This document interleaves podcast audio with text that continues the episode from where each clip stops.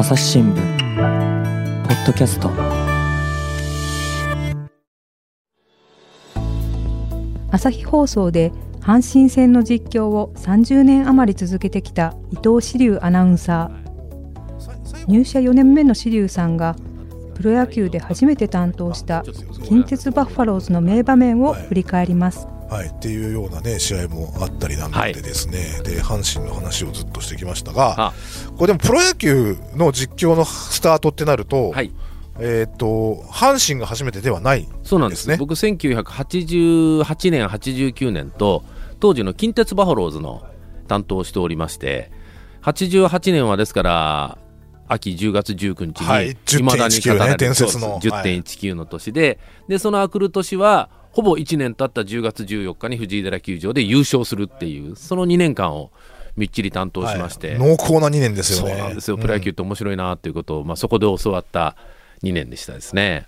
あの近鉄バッファローズね、はい、あいて前。いて前って言われたのはもうもうその頃からいて前だったんですか？まあそうですね。まあそのでも後ろぐらいからですかね。はい。盛んに言われるようになったのは。はい。これごめんなさい。10.19ダブルヘッダー、はい、僕はまあわか知ってますけど、はい、ちょシリュさんの方からどんなこう、はい、まあまあダブルヘッダーっていうことが自体がもう今もう死後になってるというか、えー、はい。あのー、そう結果的には10.19は川崎球場で第1試合3時プレーボールのダブルヘッダーだったんですけれどもそこへ至るまで、まあ、西武がずっとこう、シーズンうまく走ってましてですね。で西武を追いかけて近鉄だったんですけれども近鉄がかなりこう秋になっって試合をたくさん残しまして最後確か13日間で15試合やったんですよ。13日間で15試合って、はい、計算合わないですよ、ね、だからダブルヘッダーが2回あって っていう状況で藤井寺でも南海とダブルヘッダーやって両方勝ったんですよ。はい。だからもうしんどいのはしんどいんですけど そこでまあ勢いつけてバーッと西武を追っかけていって最後のその10月19日にロッテとのダブルヘッダーが残って西武はもう日程が全部終わってましてでこのダブルヘッダーで近鉄が連勝すると勝率差で西武をこう逆転して優勝するっていう星勘定で向かっていったというところだったんですね。はい、で肝なのは引き分けではだめだっていうところなんですよね。そうなんですよはい、で第1試合ももう点取って取られてのいい試合になりまして、えー、梨田さんが、まあ、決勝タイムリー打ってで近鉄が勝ちます。で30分ほどのインターバルで第2試合行ってこれが最後、えー、延長10回引き分けで終わるという試合だったんですけどね。はい、であれですよね。こうダブルヘッダーの規定でこう確か何時間で終わんなきゃいけないみたいな話でしたよね。はい、うん、でそれでこう早く終わらせて思った近鉄が表の攻撃だから、はい、表がゼロで、はい、もう次の回こうないのに、急いで終わらせようってっていうこう裏の守りがあったりとかっていうのをちょっと読んだんですけども、はい、この間、シリュさん、この時は近鉄のご担当で、ここれ、現場にもいらっしゃった、ね、10月18日、19日と近鉄はロッテと2日間で3試合。や18日はナイトゲームだったんですよ。で19日がダブルヘッダーで。でナイトゲーム18日までいましてでこれ放送局ってチームが優勝すると優勝特番優勝特番。やりますので、僕優勝特番担当だったので本当は川崎球場にいたかったですけど、えー、川崎から大阪の本社に戻ってきましてラジオの優勝特番担当でそのスタジオの準備をしつつそれから当時のニュースステーションにこれ皆さんもテレビ見てらっしゃいますと優勝した日にね、えー、夜スポーツニュースやります。試合だけじゃなくって今年例えば今年で言うとヤクルトはこういう奇跡で歩んできました。なんていうちょっとした VTR あるじゃないですか。それを一斉に編集昼間やってましてここっていう試合をピックアップして出来上がったとこから僕アナウンサーですのでどんどんナレーションをつけながらっていうことをもうだから朝一番で帰ってきてで第一試合やってるのと並行してずっとそんな編集作業をやってたんですよ。でまあ夜のニュースステーションにあのそれを、えー、VTR を出すのとラジオの優勝特番の準備するっていうのを並行してやってたらまあ本当にリアルなことで言うとそんなことをやってた3時4時頃に、えー、当時のスポーツ部の新人が「阪急が身売りするって言ってるんですけど」っていう。阪急？はい。阪急ブレーブスっていうのが当時あったんですね。はい、うん、でその年は実は南海ホークス大阪の名門南海ホークスが9月に大英に身売りしますっていう発表があったんで、みんなでそれ新人だったんでね。それ言いに来たのが。アホかと。身売りは何回やろうと、阪急が身売りなんかするわけないやんって言って。はいはい。人がみんな忙しくてね、もう一人二役三役やってバタバタバタバタしてるのに、何言うとんねん、新人とか。もうその、もうものすごい怒られてたんですよ、新人。いや、でもあの報道から阪急が身売りするんで、まもなくあの梅田で記者会見やるって言ってるんですけど、で、えーっていうことになりまして、また、じゃあ、ただでさえもう、それこそ猫の手も借りたいぐらい忙しいのに、阪急が身売りするなんて言われたら、それは取材に行かないわけにはいきませんので、並行して、あの、一人、二人、人を剥がしまして、新聞もそういうことあるでしょうけど、えー、そっち人を出して、そっちから電話かかってきて、本当にあの、オリエントリースっていう会社に身売りするっていう記者会見でしたって言って、で、その日は、これはまあ、その後も語られてますけど、ABC テレビは、ABC ラジオはともに川崎球場からずっとダブルヘッダー、ラジオとテレビのこの中継やってまして、そこにいわゆるニュースリリースを送るわけですよ。だからもうそこで担当のアナウンサーも原稿来たけど阪急が身売りするというニュースは本当ですかこれ？とか言いながら あの中継の中で、はい、あのラジオもテレビもそんなことやってたってい。う一日でしたけどね、本当じゃないと原稿来ないですよ、ね、そうなんですよ。だけど私がもしも私がもしも野球の実況席にいてさあもう優勝するぞっていう試合担当してるのに阪急身売りですって言ったら今っていう感じですそうそう。いやそんなことそれこそ何回はねなんとなくまあちょっとその当時チーム力も右肩下がりで厳しそうだったのであ何回は大英に身売りするんだ阪急は強かったですからね。えー、えー、っていう感じでしたけどね。はい、今ちょっと塩谷さんが、はい、顔を上げましたけどそうですね、当時阪急南海近鉄阪神と。そう。4球団ね、そうそうそうそう。これ補足すると南海電車っていうね、はい、電車がありますと。難波の方から和歌山の方に走ってる電車があります。これは、あの、多分大阪にゆかりのないリスナーさんたくさんいらっしゃるし、若い人もいらっしゃるんで、ちょっと補足をしますとですね、で、南海ホークスっていう、えっ、と、球団があり、その南海電車っていう会社が球団を持っていて、南海ホークスっていう球団がありましたと。はい、で、大阪の今、難波のね、はい、今、難波パークスっていうところに球場がありましたと。で、えー、っと、まあ、ご存知の先生で言うと、野村克也さんが現役の頃は南海で活躍されてました。はい、まあ、これも、この方もね、対談するときとはいろいろあった人でしたけども、あの、で、えー、っと、それが、えー、っと、大英に親会社が変わりましたよっていうのが、まあその1988年の、まあ9月ぐらいの話だと。で、今それが、巡り巡って、ソフトバンク、福岡ソフトバンクホークスになってますよと。で、それとは別に、阪急ブレーブスという球団がありましたと。で、それこそ、あの、まあ、世界の盗塁王ね、福本豊さんであるとか、あとは、えっ、と、僕らの人気の選手でいうと、ブーマーとかね、い。ましたよね。で、で上田監督の頃強い時代いやそれこそ強い時代もたくさんだから本当にあの球団が移っていく時も強かったんですよ、はい、はい。はい、これは西宮に本拠地があって、はい、で今の西宮ガーデンズのところですかね。西宮ガーデンズ。はい、はい、その阪急の一大商業施設があるんですけどもそこに球場があってというのが2つ球団がありましたと。でまあっていう補足だけさせてもらって、でまあその阪急がオリックスに身売りをしますよというところだったわけですよね。うんうん、はいで、それが入ってきて、え、で、結局その、話前後しますけど、はい、特番っていうのは、あ、特番って、はい、要はテレビの特番。えっ、ー、と、ラジオとテレビと両方構いましたので、でね、僕はラジオの特番はいはいはいはい。どういうふう何を準備するんですか、えー、とですね、当時の企画でいうと、あまあ、細かいこと覚えてないですけど、まあ、あの川崎球場にあの解説者アナウンサー行ってますんでで、そこの放送席とつなぎながら試合を振り返るっていうのと、当時、あの主力選手の、まあ、ご家族ですよね。えー、奥様を選手はもう川崎行ってますんでスタジオに呼ぶわけにいきませんのでじゃあご家族の奥様をちょっとスタジオに呼んで、えー、まあ苦労話じゃないですけど、まあ、その選手の人となりなんか聞けたら嬉しいなっていうんで当時の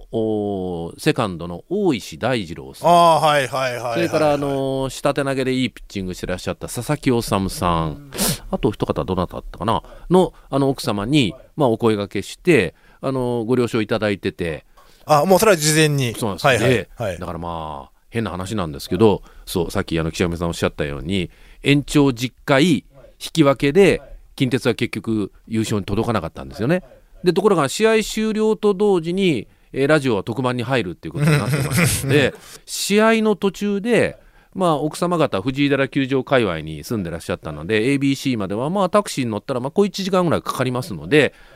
あの家から出発していただかないといけないわけですよ。はいはい、で奥様方もそのねまあラジオ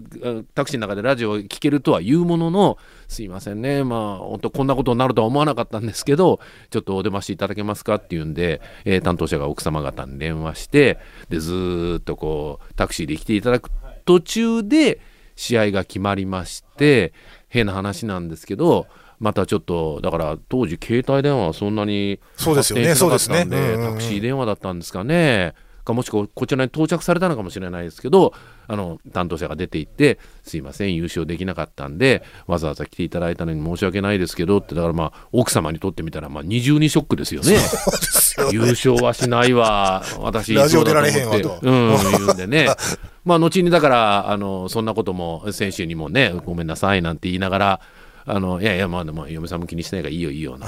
なんかなんか妙にそこで選手との結束が深まったみたいなところもあって。まあ、藤井寺っていうとね、はい、ちょっとまあ大阪ご存知ない方に説明をすると、はい、えっ、と、大阪の、当時も福島ですかね、ABC は。そうですね、大体この界隈で。で、はい、この、割とこう大阪市っていうのは海の、大阪の港があって海の方に近い方にあるんですけども、藤井寺っていうのはこう内陸の方のね、奈良とか、そうですね、あの、の、割と南の方ですかね、の、こう、東大阪って、まあ、ラグビーで有名になった町がありました。そのちょっと南ぐらいのところに藤井寺っていう町がありますと。はい、で、そこからタクシーで来てた奥さんが、はい、着いたら、着いたかわかんないけど、こう、せっかく来たのにみたいな感じになるんですかね。はいうん、あの、で、近鉄優勝グッズっていうのも当然のことながら、あくる日から発売する予定で、ねえー、作ってありますそれ ABC としてですか？いやいやいや近鉄百貨店さんあ、近鉄百貨店さん。はい、はい、ですからあのーあの近鉄のご存知の方たくさんいらっしゃると思うんですけど特徴的な三色棒だったんですよね、はいはい、あれの真ん中にあの金文字で V なんて入ってる、はいはい、88年 V なんていうグッズもスタジオに置きながらねちょっと雰囲気出そうなんてやってたんですけどそれをみんなでこう粛々と片付けてですね なんかいろいろ個人的な思い出はありますけど。なるほどですね、はい、こう今だそうやって考えると、こう、なんか CS があることによって、はい、こう、シーズン最後まで楽しめる部分はありつつも、こう、よくね、リーグ優勝の価値が下がったみたいな言い方がしますけど、本当にそうです。こう、リーグ優勝の時のこう、喜びっていうかね、こう、盛り上がり方っていうのが、はい、こう、なんか昔ほどじゃないのか、昔はね、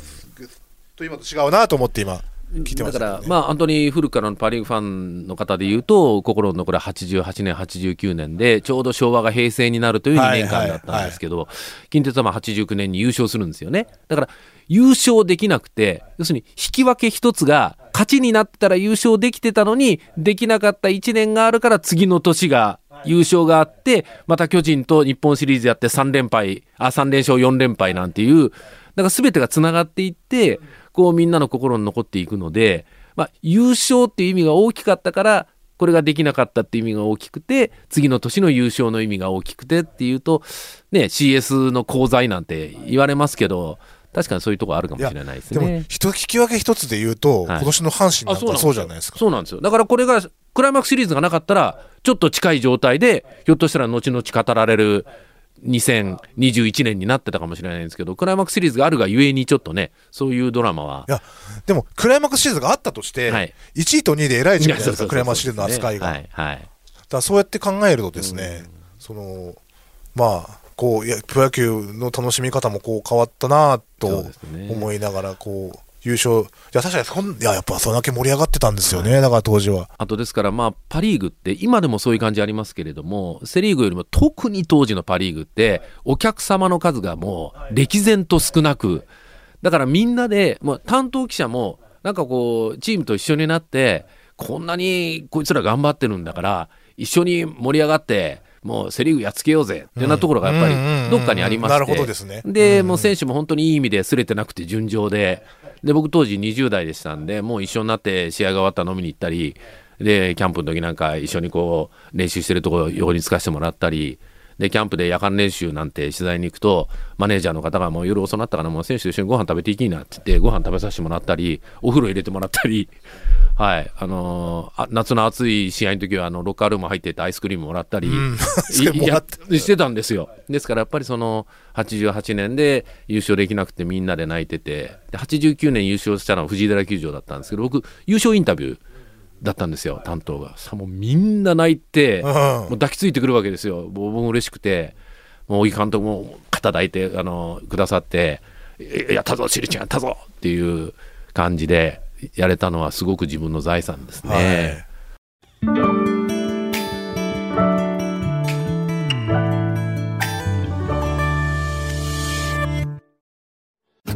ながら聞きできるポッドキャストって私の生活スタイルにちょうどいい。朝日新聞のニュースレターに登録すると編集者が厳選したニュースがメールで届くよ。思いがけない話題にも出会えるよね。ちょっと新しいニュースの読み方。朝日新聞。いや確かに僕その89年の日本シリーズをよく覚えていて当時だから巨人見てて、はい、その3連勝の後4連勝っていうあ3連敗の後4連勝って巨人から見るとね、はい、っていう日本シリーズを見てて。で、まあ、よく今でも語り継がれるのは3戦目のヒーローインタビューですよね。はい、あのーえっ、ー、と、と、誰とは言いませんが、はい、そのヒーローに立った投手がですね、はいはい、その、まあ、なんか、あれ、実際、ちょちょろいもんですよみたいな、はい、ロッテより弱いみたいな言い方をしてたと、で多分スポーツ紙が見出しにして、一人歩きしたんだと思うんですけど、ね、多分その、要するに、こう、話としては、こう、パ・リーグのそので優勝争いをするときの方が苦しかったという意味合いだったと思うんですけど、まあ、そうやって考えると、その言葉も実感あるんですよね、うん、その前の年にそういうことがあって、でそのその年のリーグもこうやっぱ苦しい戦いをして、こうやっと掴んだ優優勝、えー、ペナントフラッグなのに、はい、でそういうふうにこう骨として出ちゃうのは分かるんですけどね、はい、まあ、やっぱこう、いや、でも、これ、記者としてそういうこう見出しを取ってもいいものかどうかっていうのはどうですか、塩谷さん。とってもキャッチーな言葉なので、ありだと思うんですけど、はい、本当にそうやって言ったかどうかってシリュさん確認されてます？いやでもほぼほぼそれを言ってるんですよ、さすがに嘘はあの新聞記者の方も書かないので、で僕が思ったのは、まあ、はっきり言って彼は自分でも言ってますので、加藤哲郎という、本当にね、いい男なんですよ、これが男らしくてね、はい、曲がったことが嫌いで、だから、思ったことはズバッと言っちゃうわけですよ。でそこがまた当時の近鉄のいいところでだからあれ言ったからって誰も恨み事を持ってなかったですね。それなぜかというとみんな思ってたからですよ。はい。えロッテより弱いって言ったんですか？ロッテよりうんどうだったですかね、うん、だからパ・リーグのシーズン中が苦しかったっていう話でしたんですよね。はい、でそれをロッテより弱いっていう見出しにな取られたって一人歩きしたのかなっていうふうに記憶したんですけど覚えてませんかね塩谷さんねそれはねいや多分言っちゃったのかね。まあでも、まあ皆さんがそう思ってたかもしれませんけど、巨人はそう思ってなかったからそういうふうに反発したわけですよね。はいはい、確かに確かに、うん。まあ確かに、そうなんでしょうね。うん、まあ実力のパーなんてね、言われてましたし、ね、人気のせい実力のパーなんて言われてましたからね。いや、本当にね、当時の、まあ、近鉄の選手もそうですし、プロ野球の選手も、まあ、三十数年前なんで、本当にみんな、こう、順調と言いますかねあの変な情報も入ってこないし純粋に野球やってるところがすごくあって僕強烈に覚えてるのがキャンプってプロ野球のキャンプってまあ一日中練習するわけですよ。でピッチャーとバッターはやっぱりちょっとあの練習の内容が違うので別々に練習してるんですよね。でキャンプ中、まあ、夜、まあ、ちょっとみんなでお酒飲みに行きましょう。で近鉄はもうそんなの全然お構いなしでやってたのででピッチャーのグループとバッターのグループがたまたまお店で狭い町でしたんで一緒になりまして僕もたまたまいまして。最初は仲良く飲んでるわけですよ。わーわーって。でである時にあるベテランの野手の選手と、まあ、まあはっきりとあの今の名前出てたあの加藤さんと、はい、なんかちょっとねちょっとちょっとなんか言い合いみたいになってきて何の言い合いしてんのかなと思ったらいい大人がですよ。い。い大人がですね、はい、キャンプで、うん。お前ら大体ピッチャーなんてちょっと走ったぐらいですぐ帰るやろと。俺ら一日しんどい練習しとんじゃって言うわけですよ。ほんならあの加藤哲を含むあのピッチャーグループが、何を言ってるんですか、あんたらバット振ってるのが知れてますやんと、僕らシーズンのために死ぬほど走ってて、時間は短いのに、あんたらの練習より僕らのがどんだけしんどいと思ってるんですか？何をって胸ぐらつかみ合って喧嘩してるんですよ。もういい大人が何の喧嘩してんねんと思いながら、それをまたあの仲間内がみんなでニコニコ笑いながら見てるっていうのはね、もうそういうチームだったんで、だからみんなでよし勝てるぞって思った時に加藤哲がそれを言ったってあそうそうよっしゃ4連勝しようやっていうようなチームでしたね。だそれが良かったのか悪かったのかもあの今となっては分かりませんけどでもこれだけみんなに記憶に残って語ってもらえるならあれ4連勝でスルスルっと勝ってたら、うん、こんなにいつまでも語られてないと思うんですよ。だからそこがまたプロ野球の面白さで、はい。いや、なんか、当時のマインドとしては、まあ今だからちょっとわかるのは、こう、やっぱりその、パ、パリーグから見たセリーグ。はい。だからそれから、えー、っと、こう、近鉄っていう、こう、まあ、いわゆるおっしゃったように、なかなかお客さんが入らないところに対する、こう、巨人っていう毎日毎日中継もされて、はい、こう、客席も埋まってる巨人、それから大阪から東京みたいなところとかも、はい、こう、反骨精神というか、はい、こう、やったるぜっていう、の気持ちはね、すごいわかる気がしますよね。ねまあ、で、余談めきますけど、まあ、僕はその89年で担当を外れましたけど、その秋にドラフトで野茂英雄さんが入ってくるんですよね。はい、で、ね。うんうん、結局、ここからメジャーリーガーが出て、一緒にやってた吉井さんが行き、って考えると、まあ、巨人に勝って、なんて言ってたチームがいつの間にかやっぱりもう世界を見据えたチームに変わってたんだなと思うと原点はやっぱあそこなので飲み屋で胸ぐらつかみ合ってるところが 原点でもう野茂さんもそんな仲間といまだに付き合ってやってらっしゃいますんでね。だからいい体験させてもらったなと。プロ野球ってねプロだけどやっぱり野球小僧だしそれがあの今年の大谷翔平さんなんかもちょっと近いような気がするんですよね。純粋にやっぱ野球やりたいっていうところにつながっていくところを、まあ、見せてもらえた2年間だったかなと思います。はい。そうですよね。はい。はい、そんな感じね、こう、近鉄の、こう、はい、近鉄のこう黄金期といいますかね、こう、す素晴らしい、こう、濃厚な2年間でプロ野球の実況のね、キャリアをスタートしたシリュウさんですけど、はい、で、まあそういうシリュウさんがご覧になって、今年のオリックスの優勝っていうのはどうですか？いや、それこそ、やっぱ若い力が、のびのびとやるっていうのはそれは時のオリックスブルーウェーブ近鉄バファローズにすごく通ずるところがあってまあ共に黄金期は扇明監督がね作ってらっしゃってで中島聡さんも若き日に、えー、扇さんのもとで視線保守やってらっしゃってなんていうんですかね先入観なしにもう選手も大胆にコンバートされましたしその顔で選手を使わないっていうんですかねそういうところすごくあの通じるところがあってあのシーズンの途中からもう勝って泣き負けて泣きやってる若い選手見てた時にああなんかすごく、まあ、伝統ってねしなんか歴史は途切れたな感じもあるけど通ずるとこあるなと思ってみましたね。なんですかやっぱオリックスオリックスっていう名前がねちょっと続いてるような感じしますけども、はい、こうバッファローズのマインドみたいなところって こう勢いがあると言いますかですね、こうまあ、まあ、京セラドームですし、本拠地がっていうのもあったりとか、っていうのもこう、やっぱり残ってる感じありますかね、その、うんうんその、今だから、かこう今回のこの優勝がね、こうなかなか感慨深いものが、これあるのかなと思って、はい、あの、お話聞いてましたけども。はいまあ、まだね、こうまだ CS の途中、今、収録段階ではね、ええはい、もしかして日本一になってるかもしれないですけども。まあ、ピッチャーで宮城、えー、ショートの紅林なんて、高校出て2年目なんていう選手、エースの山本もまだ5年目ぐらいの選手ですんで、そうなんですよ、だから扇明さんが近鉄で使ってた選手たちなんて、本当に20代の前半の選手ばっかりなんですよね。だからその辺をこうまさに能力を見抜いて、えー、伸び伸びとっていうことで言うと今年の中島監督は同じようなことやっておられたのかなっていう気がしますね。あのまあブルーウェーブの時はイチローの抜擢がそうですね、はいはい、すごくそれ思いましたね。はい、うんうん、だそうですよ。だそのあの記事で書いてましたけどその紅林選手をショートで使うために足立選手を二塁にコンバートし二塁にいた福田選手をセンターに持っていくっていう、はい、こうをやったんですよね。はいそれがすごいハマったっていうふうに、ね、あのうちのスポーツ部のデスクスポーツ部のデスクなんか解説してましたけども。そうですよだからそれがこう、はい、いい選手をこう使うにはどう使ったらいいのかっていうのをこう非常によく考えられたというか、ね。うん、だからプロの世界でやっぱ先入観なしにとかあの実績のある選手の実績をもうあえて無視して使うって結構難しいことなんですよね。はい、そうですよね。はい、それを見事におやりになったなというふうに思いますね。はい、はい、いや、まさしくですね、あの、うちの今、塩谷さん来てますけど、あの、紙面を作るときにですね、ゼロベースで考えろっていうんですね、塩谷さんは。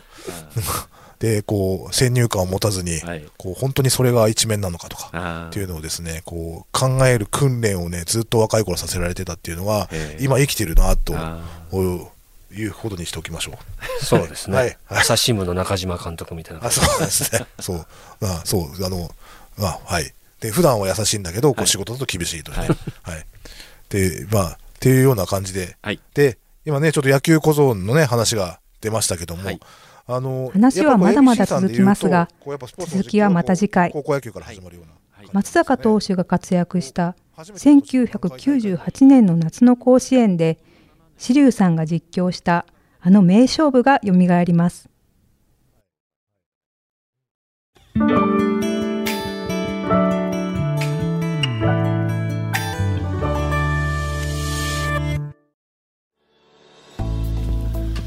はい、ということで、えっ、と、伊藤志龍アナウンサーにお話を聞いてきました。はい、えっ、と、改めてそのラジオノートの PR をしてもらいたいなと思います。はい、毎週火曜日から金曜日、夕方の7時から9時までお届けをしています。ABC ラジオ伊藤志龍のラジオノート。心地よい音楽とともに、その日起きたことをじっくりゆったり皆さんと語らっていこうということで、まさに一日の締めくくり、ゆったりした気分になっていただきたいということでお届けをしております。はい、どうぞよろしくお願いいたします。はい、この中にね、あの、えーと、その翌朝の新聞の内容がちょっと聞けちゃうという,、ね、そうです。お得なコーナーもありますよ、志さん。はい、頑張って喋りますので、はい、えー、お楽しみにお願いします。はい、ラジコの方でも聞けそうです、もちろんです。あのー、プレミアムに登録していただきますと400円弱で、えー、全国すべてのラジオ局が楽しめますので、ねはい。はい、えー、全国、えー、各地の皆さん、はい、ABC ラジオどうぞ、はい、よろしくお願いをいたします。はい。ということで、えー、伊藤修さんに、えー、とお越しいただきました。ありがとうございました。白谷さんもありがとうございました。ありがとうございました。はい。朝日新聞ポッドキャスト岸上渉がお送りしました。それではまたお会いしましょう。この番組ではリスナーの皆様からのご意見ご感想を募集しています。概要欄の投稿フォームからぜひお寄せください。ツイッターやメールでも受け付けています。ツイッターでは番組情報を随時紹介しています。アットマーク朝日ポッドキャスト朝日新聞ポッドキャストで検索してみてください。